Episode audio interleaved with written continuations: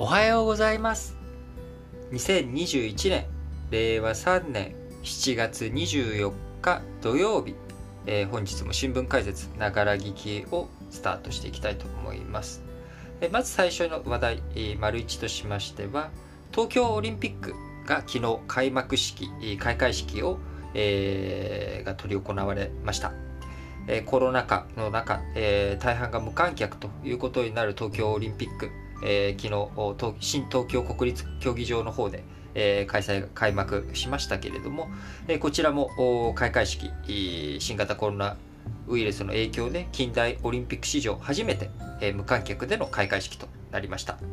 えー、開催都市東京緊急事態宣言が発出されており、まあ、異例の祭典ということになりましたが感染拡大を防ぎながら安全な開催えー、最大の懸念ということになっておりますけれども、8月8日までの17日間、えー、期間中、どういった熱戦が繰り広げられていくのか、まあ、非常に注目されているところであります。えー、今回、えー、オリンピックの開会式にはですね、205カ国地域と難民選手団の約6000人が参加しました。えー、オリンピック自体のですね、えー、参加選手の数は約1万1090人ですので、まあ、半数以上の方が参加したということになっております。えー、東京国立競技場6万8000人、えー、収容可能な会場ですが、まあ、先ほどお伝えした通り観客の姿はなく、えー、出席者は、えー、その他の出席者はですね大会関係者ら約900人に絞られたということになっております。大会名誉総裁の天皇陛下のほか、菅義偉首相やフランスのマクロン大統領、えー、アメリカのジル・バイデン、えー、大統領夫人らが出席したということです。えー、今回の開会式、えー、共感を通じた連帯を示す United by Emotion をコンセプトとして、演出では新型コロナの影響で離れていても感動を生み、世界中の人々をつなぐスポーツの力を表現した内容となったということですが、えー、聖火ランナー、最終ランナーは大坂なおみ選手があ務め、えー、聖火台に点火したということになっております。えー、今回ね、個人的には、あのー、王貞治さんと長嶋茂雄さんと松井秀喜さん、えー、この3人がね、えー、一緒に成果を運んでいる姿あ、これが非常に個人的には感銘を受けたシーンだなというふうに思いました。その他、あえー、更新曲はですね、えー、日本の有名ゲーム、ドラゴンクエストとか、ファイナルファンタジーとか、クロノトリガーとかですね、まあ、そういったところの音楽が流されていったというところですが、まあ、個人的にね、ゲームの音楽を流すんだったら、まあ、ドラクエとかはね、あんまり、世界的にそんなに大ヒットしているものでもなく、FF はね、世界中でヒットしているものですけれども、まあ、その、日本でしかヒットしてないやつも許されるのであれば、個人的にはね、あの、マザー2とか、マザーの音楽も流してくれたらよかったんじゃないのかなというふうには思っておりますが、あ皆さんも、えー、なんかこの曲流してくれたらよかったんじゃないかなって思う曲あったんじゃないのかなと思います。えー、選手団、えー、五輪発祥の地であるギリシャが毎年、まあ、先頭で、えー、毎回、毎年じゃない 毎年はオリンピックやらないですからね。えー、毎回、えー、先頭はですね、えー、オリンピック発祥の地であるギリシャが先頭に立って、えー、入ってきて、通常であれば、えー、国名のアルファベット順で、えー、入ってくるんですが、今回は、えー、多様性を一つ象徴するということで、日本語のあいうえお順での入場ということになりました。で、じゃあ、アメリカ合衆国。普通アメリカって United States of America なので、U なんで結構後ろなんですよね。で、えー、アルファベット順でいくと。でも、だけど、アメリカ合衆国だったら、まあ、先頭に来ちゃう。わりかし最初の方にね。まあ、アイルランドとかがあるんで、あの、一番最初の最初じゃないんですけど、かなり早い、えー、順番で、えー、アメリカの行進が始まってしまって、アメリカの行進が終わってしまうということに。そうすると、こう、アメリカが一番やっぱり視聴者数の多い領域でもあるので、こう、じゃあもう見終わったからいいやっていう風に、もうアメリカの入場だけ見て終わりみたいな感じにされてしまう危険性があるということも判断にあったのかどうかと言われているんですが、アメリカの更新、えー、後ろから3番目になりました。えー、理屈は何かというと、まあ、基本あいうえお順です。で、あいう順じゃないものとして、先頭バッターのギリシャ。で、後ろに3つ最終入場国は開催国であるジャパン日本ですと。まあ、これはまあね、なんとなく、まあ、ギリシャあスタートトップバッターね。で、開催国、ホームタウン、ホーム開催国が最後。まあ、これもそうだと。で、えー、日本の前がフランス。フランスの前がアメリカなんですが、これ、えー、何かというと、あれ？フランス、アメリカでよかったんだっけな、えー、日本、フランス、アメリカ、お尻から数えて、そうだ。ちょっと記憶、すいません、今ちょっと曖昧になっちゃってますが、フランス、2024年のパリオリンピックの開催国。えー、で、28年に、えー、アメリカが開催するということになっているので、まあ、この順番、えー、最後、これからね、えー、入場する、入場というか、これから、えー、開催するっていうこと、ということで、えー、日本の直前にアメリカとフランスが次回以降の開催国として、えー、出場したとあ、入場したということになっております。えー、この今回、えー、東京オリンピック、まあ、これで開幕ということになりましたが、8月8日までの17日間、まあえー、メダル、日本としてはいくつ取れていけるのかというところ、非常にま期待をされているところでもありますが、今現状の東京オリンピックの予測ですけれども、メダルの予測、まあ、1位はやはりまあアメリカなのかなと。で、えー、2位が中国。えー、で、3位がイギリス。で、4位が日本なんじゃないかと。56個でね、という、まあ、こういった期待を持たれております。えー、もともとリオオリンピックでは41個だったところから、まあ、56個取れるかというところで、まあ、あのもちろん結果がね、全てではないですけれども、おやっぱりメダル取れるに越したことじゃないですし、えー、オリンピックの選手たちで、ね、出場する選手たちは、あ一つでも良い順位、トップを目指して頑張っているわけですから、あ非常にいい結果がね、ついてきてくれればと、えー、期待してやみません。で、今回の東京オリンピック、まあやっぱりいろんなところで1964年との比較というものが言われておりますが、あやはり僕個人としてはですね、えー、女性比率がかなり増えてきているっていうこと、えー、今回もですね、あの、ジェンダーの問題、えー、性転換した人をどういうふうに受け入れるのかというようなところを大きく非常に話題にもなっておりますし、これからオリンピック実際に競技が進んでいく中でも議論が行われ、え議論をね、えー、醸し出す議論を、えー、勃発させるようなことあると思います。まあ、そういったことも含めて、やはり、あの正解がね、必ずしも何かあるっていうわけでもなく、きちんと議論を重ねていく。まあ、これが必要なことなんじゃないのかなと思います。特にこの1年間の延期の中、えー、僕個人としては議論ではなくて、なんか一方的な、あの主張が多く感じ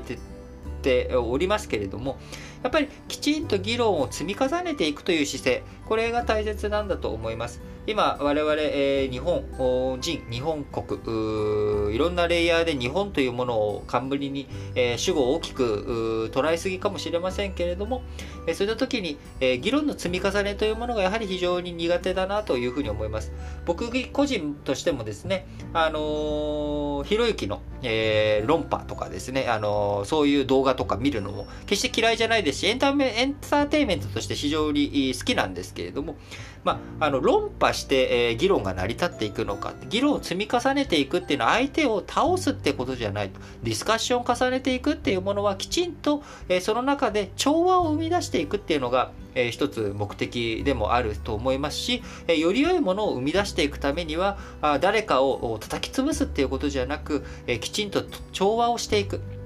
で、調和とは一体何かということ、えー、これも昔、えー、話したことがあるんですけれども、改めてこの東京オリンピック開幕したあ、開会したということを踏まえてお伝えしたいことはですね、えー、調和というものはみんな違うということなんですよね。え調和の和、和って一体何かって言ったら、和音の和です。和音と同音っていう風に見たときに、同音って同じ音ですよね。ドドド。でも、和音っていうのは、ドビソとか、えー、そういうふうに違う音なんだけどハーモライズされている。これが、まあ、和音というものであるわけですからあみんな違う。そのみんな違う中でどういうふうに、えー、調和の取れた社会、えー、世界を作っていくのか、まあ、そういったことを考えていく17日間になり、そしてその後のパラリンピックでさらに深めていける、まあ、そんな、あのー、イベントになってくれたらいいなと思っております。今回、天皇陛下が開会を宣言するにあたりましてはあ1964年に使われた「祝い」という表現を避け、記念するというような言葉、に変えられたりとかですねいろんなところへの配慮がこう積み重なったものだと思っております、バッハ会長とかをはじめ IOC に対する批判、スポンサードされている企業に対する批判、いろんなところに批判あるいは参加するアスリートに対してもですね、批判の声が届いたりとか、まあ、いろんなところで批判がある大会だった、えー、開会、開催まで、えー、にですね、いろんな批判があったと思います。えー、そういったことを含めて、えー、今現状開会ということになり、さらに、じゃあこの開会を踏まえて僕らはどういうふうにこの大会に意義を見出していくのか。本来であればね、主催者側がしっかりと意義を提示していくっていうことが欠かせないものだと思うんですけれども、えー、そういったものがない中、えー、我々がどういうふうに議論を、えー、自分たちに積み重ねていくのか、非常に大切なあ17日間となり、その後のパラリンピック9月5日まで、えー、しっかりと僕は多様性について考える、まあ、そういったアスリートの活躍を通して、えー、そういったものを考える時間期間になったらいいなと思っております。それでは次の話題に移りましょう。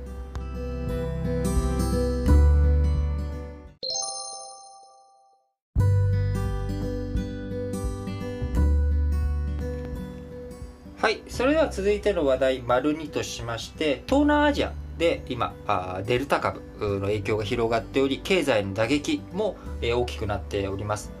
えー、東南アジア新型コロナウイルスの感染拡大による経済の打撃広がっております。感染力の強いデルタ型の蔓延で自動車販売などが急減したり航空便の運航が禁止されたりする国も出てきました。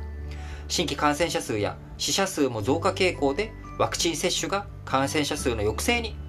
効果を発揮するのにはなお時間がかかる見通しとなっております、えー、マレーシアの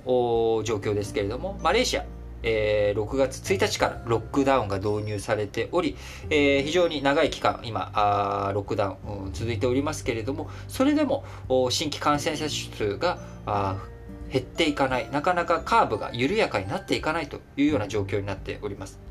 ロックダウンが行われているため生活に不可欠な一部の業種以外は休業を強いられており、えディーラー自動車ディーラーも販売活動が中止ということになっており今現状どんな数字になっているかというとマレーシアの6月の新車販売台数これが1921台と前年同月に比べて96%の大幅減ということになっており、えー、マレーシア自動車協会の幹部は22日のオンライン会見で販売停止の状況が続けば多くのディーラーが業界を去らなければいけなくなるということで休場を訴えているということになります。こういった状況になっており、マレーシア自動車協会の21年、通年の販売台数の予測も57万台から50万台に下方修正ということになっております。えー、同じく東南アジアの国であるタイでも、えー、首都バンコクが今事実上の都市封鎖が導入されております。えー、トヨタ自動車など国内の全3工場を、えー、21日から稼働停止にするなど経済や社会活動全般に悪影響が広がっております。え、さらに移動制限の強化が進み、えー、今月の21日からはですね、えー、バンコク発着の国内線こちらの運航も原則禁止ということになり、え、国内航空各社は破綻の危機にあるという状況にあって、え、タイ政府に対して融資を要請したという状況になっております。え、また、ベトナムに、え、ではですね、え、韓国サブスン電子がですね、ホーチミン市にある16工場のうち3工場の操業を停止ということになっており、えー、ホーチミン市は原則として工場敷地内に、宿泊施設を確保するよう求めており、えー、生産に支障をきたす外資系企業が軒並み出てきているということになっております。えー、シンガポールではですね、えー、22日から、外食が再び禁止されるなど規制が再強化されており、えー、インドネシアでは23日の死者数が1566人と過去最多を記録という状況になっております。えこういった情勢、状況を踏まえまして、アジア開発銀行 ADB、え総裁はですね、日本の財務省 OB である、え浅川さんですけれども、この浅川さんについては昔ね、え紹介させていただきましたが、えこのアジア開発銀行の総裁、かつて、え日銀総裁である、え黒田あ総裁、えもですね、各個、えアジア開発銀行の総裁を務めてたこともある、日本の重要なポジションであり、えこのアジア開発銀行を創設したのはですね、え福田康夫さんのお父さんである福田武雄さんです。で、福田派、えー、こちらね、あのー、この前特別配信のところ自民党の派閥の系譜の流れ、えー、お話ししましたけれども、福田派の流れが今の、あの小泉、森、小泉、安倍と流れ。なので、あの非常に、まあ、アジア開発銀行というものは、福田派にとっても縁の深い、自民党にとっても縁の深い、えー、銀行ですけれども、このアジア開発銀行 ADB があ20日、インドネシアやマレーシア、ベトナム、タイの2021年の成長率、えー、こちらどうなるのかっていう見通しをですね、えー、4月時点の3%から、えー、ごめんなさい、これタイですね。えー、タイの見通しをですね、えー、4月時点の3%から2%へ、えー、わずか1ヶ月、3ヶ月間で1ポイント下方修正ということになっております。その他、インドネシア、マレーシア、ベトナムについても成長率、えー、の見通しをですね、引き下げたということになっておりますが、東南アジア、これだけ大きい影響を受けている背景にはですね、あのワクチン接種率、これが低米下にあるということがあります。えワクチン接種を完了した人口の割合、インドネシアで約6%、タイで約5%、ベトナムでは1%未満ということで、接種率が高まるまでは厳しい行動制限を続けざるを得ないという状況になっております。もともとベトナムなんかはですね、えー、新型コロナの抑制、えー、に成功した国としてね、ベトナム、台湾、えー、ベトナム、台湾、中国なんかは早期に抑制をで、えー、うまくいったっていうふうに言われていたんですけれども、えー、逆にその油断があったのかあ、油断だけじゃないと思うんですけどね、なかなかあのワクチンが先進国以外に出回っていないという状況で、もろに、えー、影響を受けてしまっているということになっております。で当然、えー、東南アジアの経済、えー、活動が悪くなってしまえばですね、えー、その分日本の自動車メーカーとか日本のメーカーの売れ行きというものも当然悪くなってしまいます。えー、翻ってその結果日本の企業の業績が悪化すればですね、日本経済にもダメージを与えてくるということになりますし、えー、今半導体不足とかいろんなもののものの不足というものが起きておりますけれども東南アジアというものも世界の工場として非常に大きい影響力を持っています。ここがロックダウンで、えー、生産ができないということになってしまえばそれは世界全体の世界経済がダメージを受けてしまうということになりますので、えー、非常に注視して見ていく必要があるということになりますし、えー、当然日本だけがあワクチン接種してわあもうこれで大丈夫だってなったからといって大丈夫というわけではなくて世界全体がですね、えー、今経済がなかなかそのデカップリングっていうような状態ではなく、えー、みんながカップリングされた状態になってしまっている。えー、こういった状態の中で世界全体がどういうふうに、えー、再稼働、再起動させていくのかというところが重要になってきます。そのため、6月の G7 のサミットの中で新型コロナのワクチンをですね、2022年の年末までに必要なところへ行き渡らせていくんだっていうこと、えこれが目標として掲げられたわけですし、それに向かってしっかりと国際社会が連携をしてですね、協力し合っていけることが大切だと思います。それでは次の話題に移りましょう。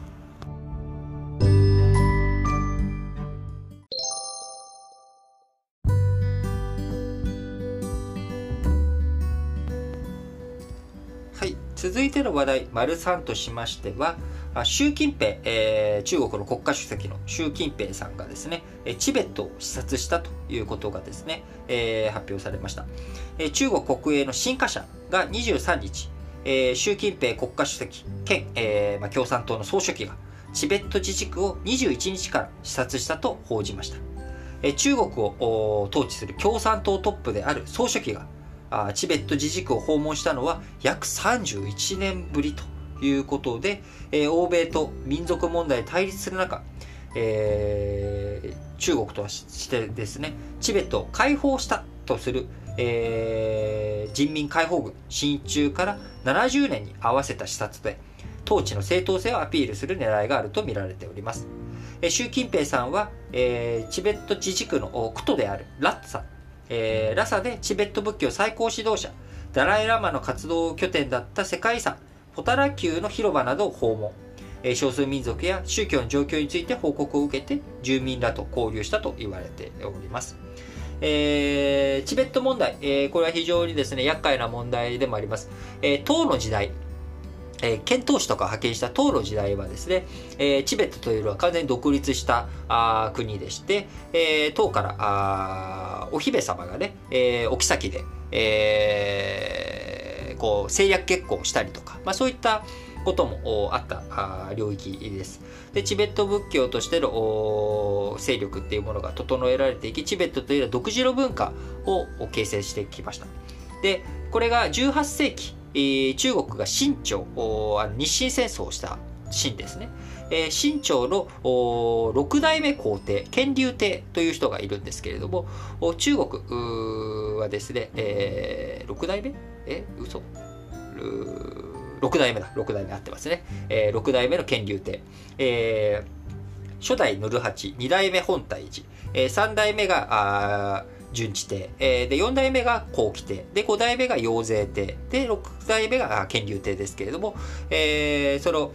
清朝が入管、えー、万里の長城を越えて、えー、北京を征服したのが順治帝の時代です。4代、えー、3代目のね。で、え4代目の後期帝の時に、え三藩の乱とかそういったものを平定して、まあ、中国全土というものをきちっと治めたと。で、この後期帝という人があ60年ぐらい、えー、皇帝をやったわけなんですが、乾隆帝という人は、乾隆帝という人は、皇帝は、えー、そのおじいちゃんにあたる後期帝よりも短いんですけれども、その後、上位をして、えー、上位をした後も権力を握り続けていたので、事実上、中国史上最長の皇帝というのがこの乾隆帝という人物なんですが、この乾隆帝という人は、あの、あだ名が従前老人といって、十、えー、十というのは関数字の十ですね。この十、十の戦いを全うした、全、すべて全うしたあ老人というのは、あの、よぼよぼなおじいちゃんっていう意味ではなくて、えー、知恵の深い人物っていう意味だと思ってください。なので自分のことをですね、従前老人と。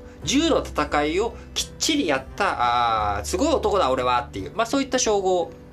なんですが、この乾隆帝の時代に新疆ウイグル、新疆の新疆っていうのは新しい領土という意味なので、この乾隆帝がこのウイグルを征服して、あ、ここ俺の新しい領土と。で、チベットも征服して、えー、自分の領土に組み込んでいったというのが乾隆帝の時代です。なので、歴史的にはですね、まあ、18世紀、1730年とか40年ぐらい、からチベットというものがあの中国の支配下に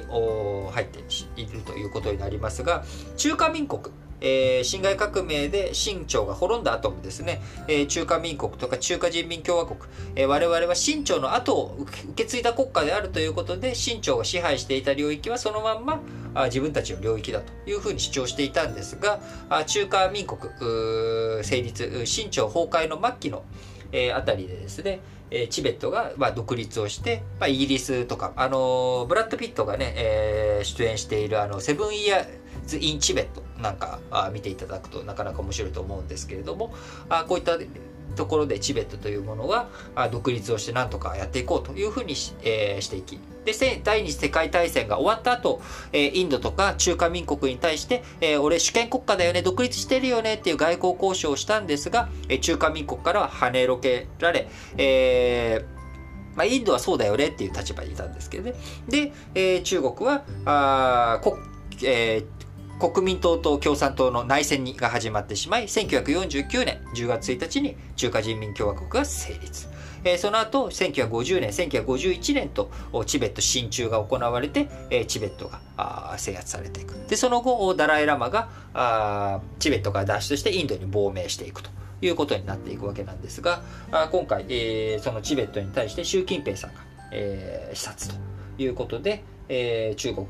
今後、ますますですね、自分たちの国家、領土というものを一体化させていくっていう運動、締め付けっていうものもですね、厳しくなっていくんじゃないのかなというふうに思われます。えー、この後は、やっぱり他にもウイグルの問題、えー、内モンゴルの問題、えー、いろんな問題ありますけれども、中国として一枚岩できっちりやっていくんだという姿勢を示しているのかなと思います。えー、まあ、えー、来年にはね、あの、北京オリンピック、東京オリンピックが控えておりますし、まあ、国際社会における中国の立ち振る舞いというものをしっかりと注目していく必要があるんだろうなと思います。それでは次の話題に移りましょう。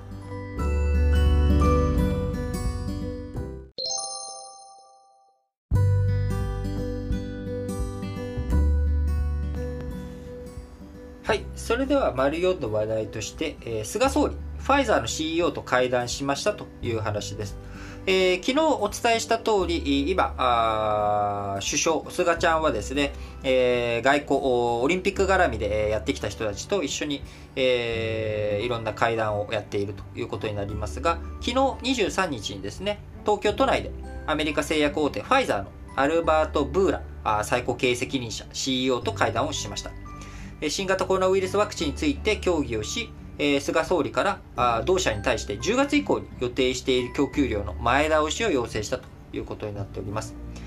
元赤坂の迎賓館で朝食を交えながら1時間程度会談したということになっておりますが、えー、菅ちゃんがですね、あのー、ワシントンに4月に訪米した際にはですね、えー、あのリモートでを、あのー、会談して、えー、ファイザーに供給してくれと、えー、早くワクチンくれよという話をしたわけですが、今回は、え、ちゃんと、え、会って対面でですね、お話ができたということになっておりますが、あ今回のその迎賓館での朝食を交えながらの会談のところでは、ワクチン担当の河野太郎規制改革担当大臣も同席したということです。日本政府の発表によりますと、首相は日本の新型コロナの感染状況や、えワクチン接種の進捗を説明し、えその後、菅ちゃんとファイザーの CEO の両者は、えワクチンの安定供給についての意見交換をしたということになります。え日本政府はファイザーから6月までに1億回分、え7月から9月に7000万回分、え10月から11月に2000万回分の供給を受ける計画となっており、え首相は10月から11月の2000万回分のうちの一部を8月に回し、8月以降の接種ペースの維持加速を目指したいということになっております。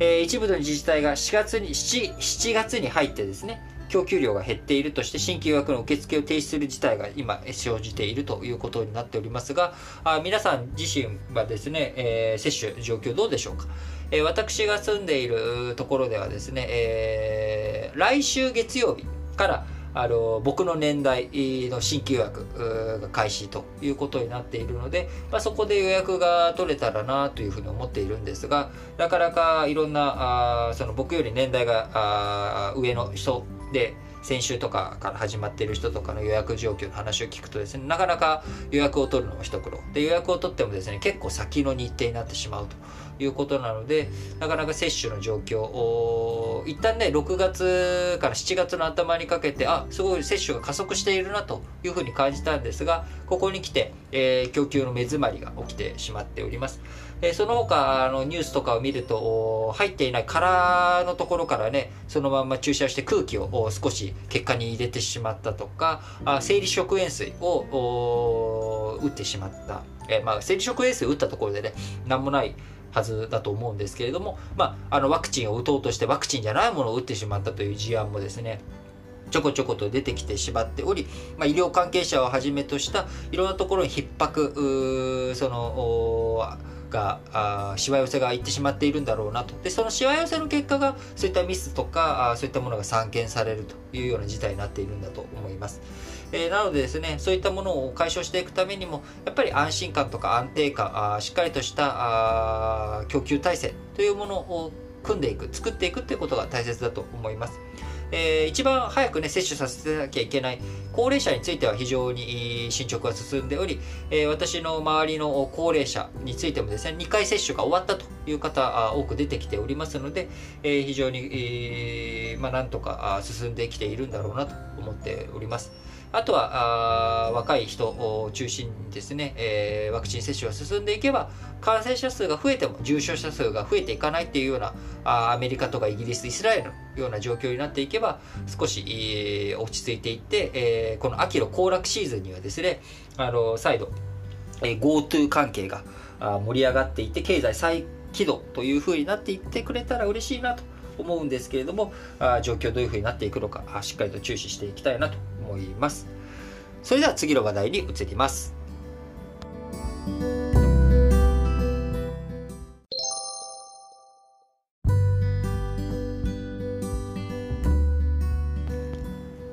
はい、続いて丸5の話題としましてロシアの中央銀行が利上げをしたという話になってる話をお伝えしますロシアの中央銀行23日金融政策決定会合を開きましたその中で主要な政策金利をですね年利年率5.5%から6.5%に1ポイント1%引き上げると決定をし、えー、26日、えー、月曜日ですかね、えー、26日月曜日から実施するということになりました。えー、この今回、この利上げということで、えー、ロシアの中央銀行4会合連続で、えー、利上げを進めており、高まる物価上昇圧力への警戒を強めているということです。えー、ロシアの中央銀行、2019年6月から利下げを続けていましたが、今年3月の会合で利上げに転じ、3月、4月、5月、6月、えー、7月ということで、えー、まあ、ちょっと途中飛ばしされたのかな ?4 回合連続で、えー、利上げということになっております。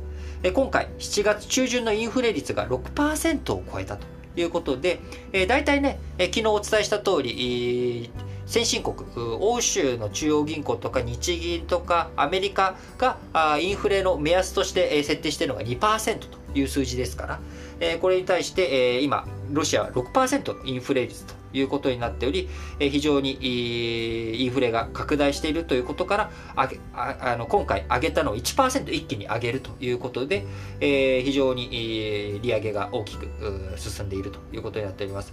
なので、まあ、インフレ率が6%で、金利が6.5%ということであれば、まあ、経済の過熱というものは抑えることができるということになりますが、えー、やはり基礎体温である金利がですね6.5%まで上がってしまうとお金を借りて何かをやろうっていうふうにした時に6.5%以上稼げるものじゃないと、えー、お金を借りれないということなんですよね。例えばあ1万円を借りて、えー、それがね1年後には1万えー、いくら ?1 万650円にして返さなきゃいけないっていうことになるので、1万650円に、えー、増えるようなあことをしない限り1万円借りてもしょうがないっていうことになっちゃうわけですよね。そうすると自分は何をすれば6.5%以上利益が上げられることが1万円使えるんだろうか。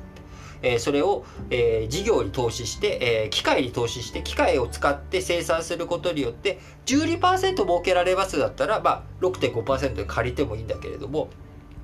なかなかそういった商売ってゴロゴロ転がってるのかな。株で儲けるにしても6.5%ってすごいことですよねと、えー、じゃあどうやって6.5%の利益を、えー、出せばいいんだろうっていうふうに考えていくとなかなかあ厳しいものがあると。そうなってくると経済自体があちょっと加熱を止めなきゃいけないんだけれども逆に6.5%も金利が高いともうお金借りてもしょうがないから何もやんねえよということになっていく。じゃあ投資にお金回すの怖いよってことになってしまう、まあ、こうなっていくとロシアの経済があしぼんでいってしまうっていう可能性も十分あるわけです。で今、ロシアのインフレが上がってきている背景にはですね、えー、原油価格が高騰してきている。で、ロシアっていうのは産油国なので、えー、まあ、そういったことが背景にあります。で、その加熱している原因、じゃあ原油価格が上がってきている原因っていうのは、あ新型コロナからの回復による需要の急回復。で、えー、みんな、去年はね、えー、旅行に行けなかったから、今年はどっかマイカーで旅行に行こうぜで、そのガソリン代とかが上がっていく。で、ガソリンの元となる原油価格が上がっていくみたいな、まあ、こういった、経済が再稼働していく過程の中で、えー、ロシアのインフレが激しくなってきているっていうところがあるので、そうなってくると、ロシアで、えー、原油を持っている人たち、えー、こう原油の利権を持っている人たちにとっては、まあ、あの価格が上がったところで原油価格も上がっているから金利が上がったところでそんなダメージないわけですけど一般庶民からしたら生活が苦しくなるってことになるのでお金借りるにしてもね、えー、お家買おうとしても金利が高い何をするにしても金利が高い。動こうとしたら金利が高いって状態になっちゃってるじゃないか。でも、原油を持ってる奴らは、あ幸せに暮らしてる。どないなってんだこれっていう風になると、ロシアは正常も不安定になってくる可能性っていうのがあります。えそうなってくると、プーチン大統領、今年、今年？来年？どっちだったかな？下院選挙を控えてるはずなので、で、その下院選挙の中でどういうふうなばらまき的な政策をやっていくのか、あその過程の中で、あるいは強硬路線、えー、みんなに対してプーチン、プーチンに任せれば大丈夫だって思わせるために、ウクライナとかそっちの方向で、えー、ちょっと、なんでしょう、不穏な動きっていうのも十分にあるんじゃないのかな。っていうふうに思うので、えー、ロシアの銀行が、中央銀行が金利を上げたっていうこと、これ金利がただ上がっただけじゃなくて、最終的にはプーチン大統領の強硬なあ国際社会に対する強硬な施策、えー、政策が出てくるっていう、まあ、こういった予兆も十分にあり得ると思いますので、えー、注意深く見ていく必要があると思います。それでは次の話題に移りましょう。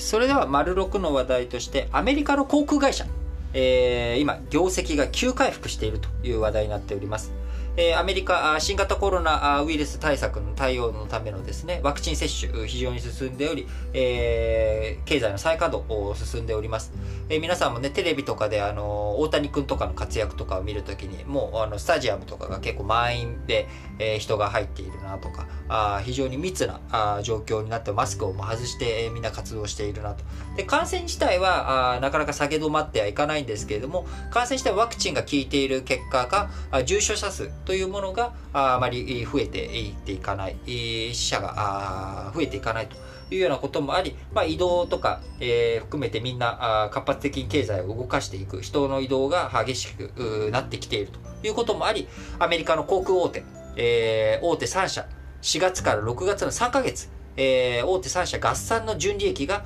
260億円、えー、2億3700万ドルという数字になりました。前年同期が、94億ドルの赤字だったことから、まあ、えー、約、100億円、え嘘だ、あ94億ドルだから、えー、94億ドルでしょ ?9400 億円でいいんだよな。9400億円。だから、えー、1兆円近く赤字が出ていたものがですね、あの、今回、えー、2億3700万ドルの黒字を確保ということで、えー、約260億円、円価にして約260億円の黒字ということになっております。えー、こちら新型コロナウイルスの影響が生じました2020年1月から3月期以降で初めて、黒字ということになりましたが、えー、3社あ中身を見ていくと、アメリカン航空とデルタ航空の2社については最終黒字。ユナイテッド航空は最終赤字となっておりますが、赤字幅は小さくなってきているということになっております。えー、この今状況で見るとですね、業績の底となったのは2020年7月から9月期で、この時には3社合計の赤字額が100億ドル近くに達したということです。えー、さらにえー、一番ひどかった時にはですね、えー、1日あたり1億ドル近くの現金流出、100億円近くがですね、100億円がですね、えー、現金流出、毎日、えー、垂れ流れていったというような状況でしたが、今現状はですね、えー、3社ともアメリカンもデルタもユナイテッドもですね、えー、現金収支黒字に転換したという状況になっており、あのー、今後、まあ、巨額の手元資金を積み増していった分について、えー、負債の削減とかを進めていくような状況に、えー、なってきたんじゃないのかということになっております。えー、今後懸念されているのはインド型あデルタ株などがあ変異ウイルス、えー、など変異ウイルスの場合、これがどういうふうに影響していくかというところですが、あ各社キャンセルなどは生じていないということで、今みんなあ出張とかですね、旅行とか、あこういったところに、え、お金を使っていく、その過程の中で、え、航空会社あ乗って、え、使われていくということになっております。アメリカの運輸保安局によるとですね、アメリカ国内の空港の保安検査場の通過人数は7月に入って7日移動平均で2019年比の2割減の水準まで回復したということで、まあ、2010回復してきたとはいえ、まだ2019年と比較すると80%の水準だということですね。えー、また、ユナイテッド航空は旅旅客不足で貨物専用に回していたあ航空便の大半をですね、2021年中には旅客向けに戻すということで、えー、なんとか夏の終わりと年始めの2022年の1月、えー、回復の節目にしていきたいというふうに、え、考えられており、2022年には完全に回復するという見通しをが出てきているというような状況になっております。えー、日本においてはですね、なかなかまだあそこまで、えー、回復というふうに言っておりませんけれども、やっぱりワクチン、えー、いかに普及させていくのかというところ、これがね、えー、未来の日本の姿というふうに早めになっていってほしいなというふうに強く思います。えー、アメリカ夏の旅行需要が前年のリベンジ消費の色合いが強く、えー、非常に力強く戻ってきておりますが、日本としてもですね、秋の行楽シーズン、えー、秋とか9月とか10月、11月のね、えーまあ、こういった行楽シーズンのところで、えー、GoTo とかが復活、観光とかがね、復活できるように、え、しっかりとワクチン接種進んでいってほしいなと思います。それでは次の話題に移りたいと思います。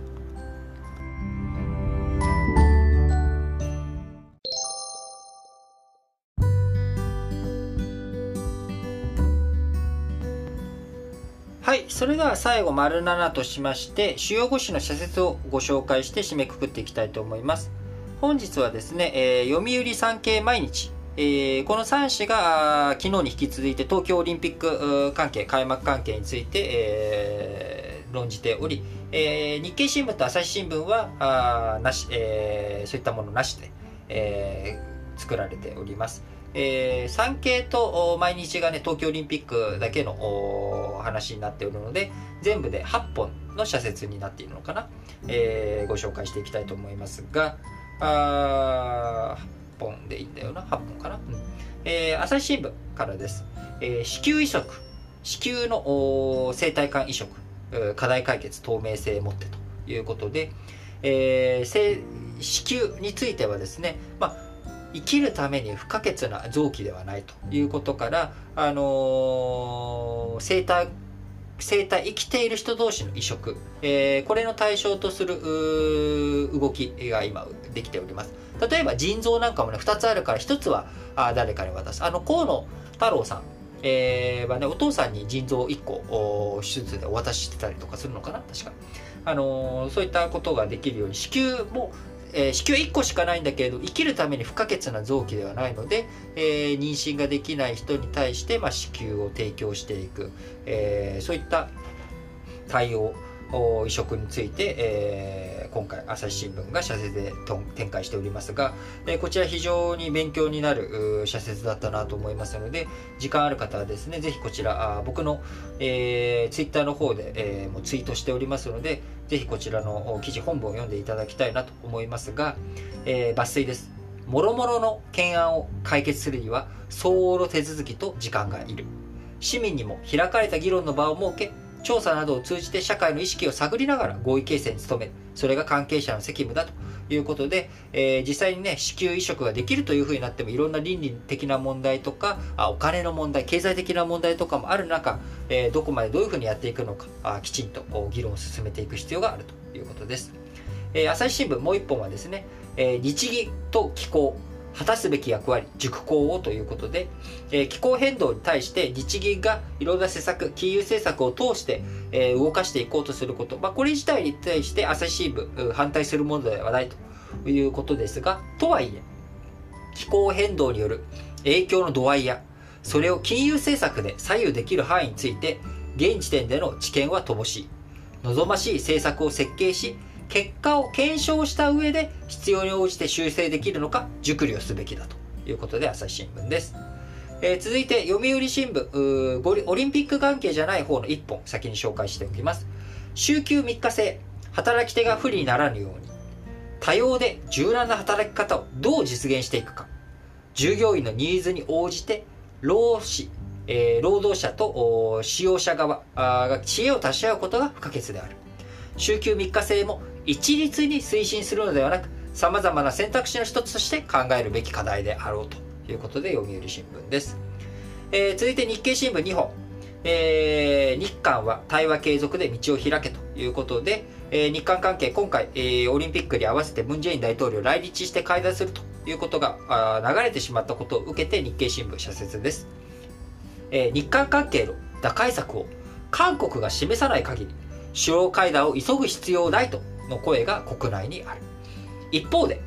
安全保障の最前線に立つ自衛隊と韓国軍や企業同士の協力関係に深刻な影を落とし、地域や経済のリスクになるのは見過ごせないと日経新聞語っておりますが、僕はまさにね、今この台湾半島、台湾半島じゃない、何言ってんの台湾海峡や半島、朝鮮半島情勢、こういったものを鑑みるに、やはり自衛隊と韓国軍の協力体制をどういうふうに深めていくのか。あただでさええー、韓国にとって自衛隊というものに対するアレルギーというもの、これがあるのはね、仕方ない部分がある中、あどういうふうに政治の力でこういったものを融和あ融和化させていき、えしっかりと協力体制を構築できていくのか。非常に僕はあの時間の猶予はないと思っています。えー、中国の台頭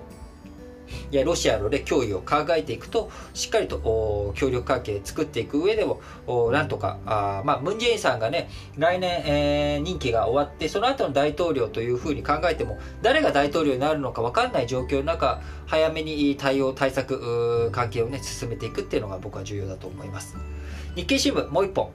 えー、取締役会を多様で専門性豊かなものにということで、えー、日経新聞論じております。社内にも目を向け、多彩な取締役人材を育てることも大切だ。これぞという人材を早めに選抜し、え、研修を受けさせたり、重責を担わせたりすることで、機能の向上につなげる。そんなキャリアパスを確立する必要があるって語ってますけれども、これなんか面白いなと思うんですよね。ちょっと前まで、20年前とかね、10年前は、早めに選抜するなんてふざけるなと。えー、最初から入社時点で幹部候補生とそうじゃない人を分けるなんて、その後どういうふうに人が成長していく、現場で育っていくかなんていうのは、そんなの分からないじゃないかと。早めに選抜して固定化された人事というものが、あ、危険だみたいなことをね、昔は言ってたのに、これぞという人材を早めに選抜しっていうところがなかなか面白いなと。こういうふうにね、まあ、エリート街道、最初からあの、社長候補というふうに見られた人を作っていくのがいいのか、それとも後からね、えー、臨機応変にこの人だっていうふうに見つけるのがいいのかって、これはもうね、永遠、人類永遠の課題ではありますけれども、まあ、やっぱりこういった意見っていうもの、いろいろと出てくるのをね、深めていきながら、どういうふうに、えー、トップを選んでいくのか、トップを育てていくのか、非常に重要だなって思います。えー、残り3本、えー、毎日、産経、えー、読売のは、えー、オリンピック絡みですけれども、毎日新聞、コロナ、えー、コロナ禍、コロナの下での東京オリンピック、大会の意義問い直す場に。ということで、無観客の競技場から見えてくるものがあるはずだ。今こそ原点に立ち返り、五輪の意義を問い直す機会にしたい。産経新聞、五輪、東京五輪開会式、世界を変える大会に育て、選手に静かな声援を送ろう。商用化、肥大化、行き過ぎたカビを廃し、五輪本来の姿を取り戻す。過酷な環境下における平和と団結の姿をスポーツの力で明示する。令和の東京五輪がそうした世界を変える大会育てば理想的である。読売新聞、東京五輪開幕。苦境でも輝く選手に声援を。大会組織委員会は式典の意義をどう考え、どのように人選したのか、検証と説明が必要だ。これ以上の混乱を招かぬよう、円滑な大会運営に力を注いでほしいということで、本日も社説紹介いたしました。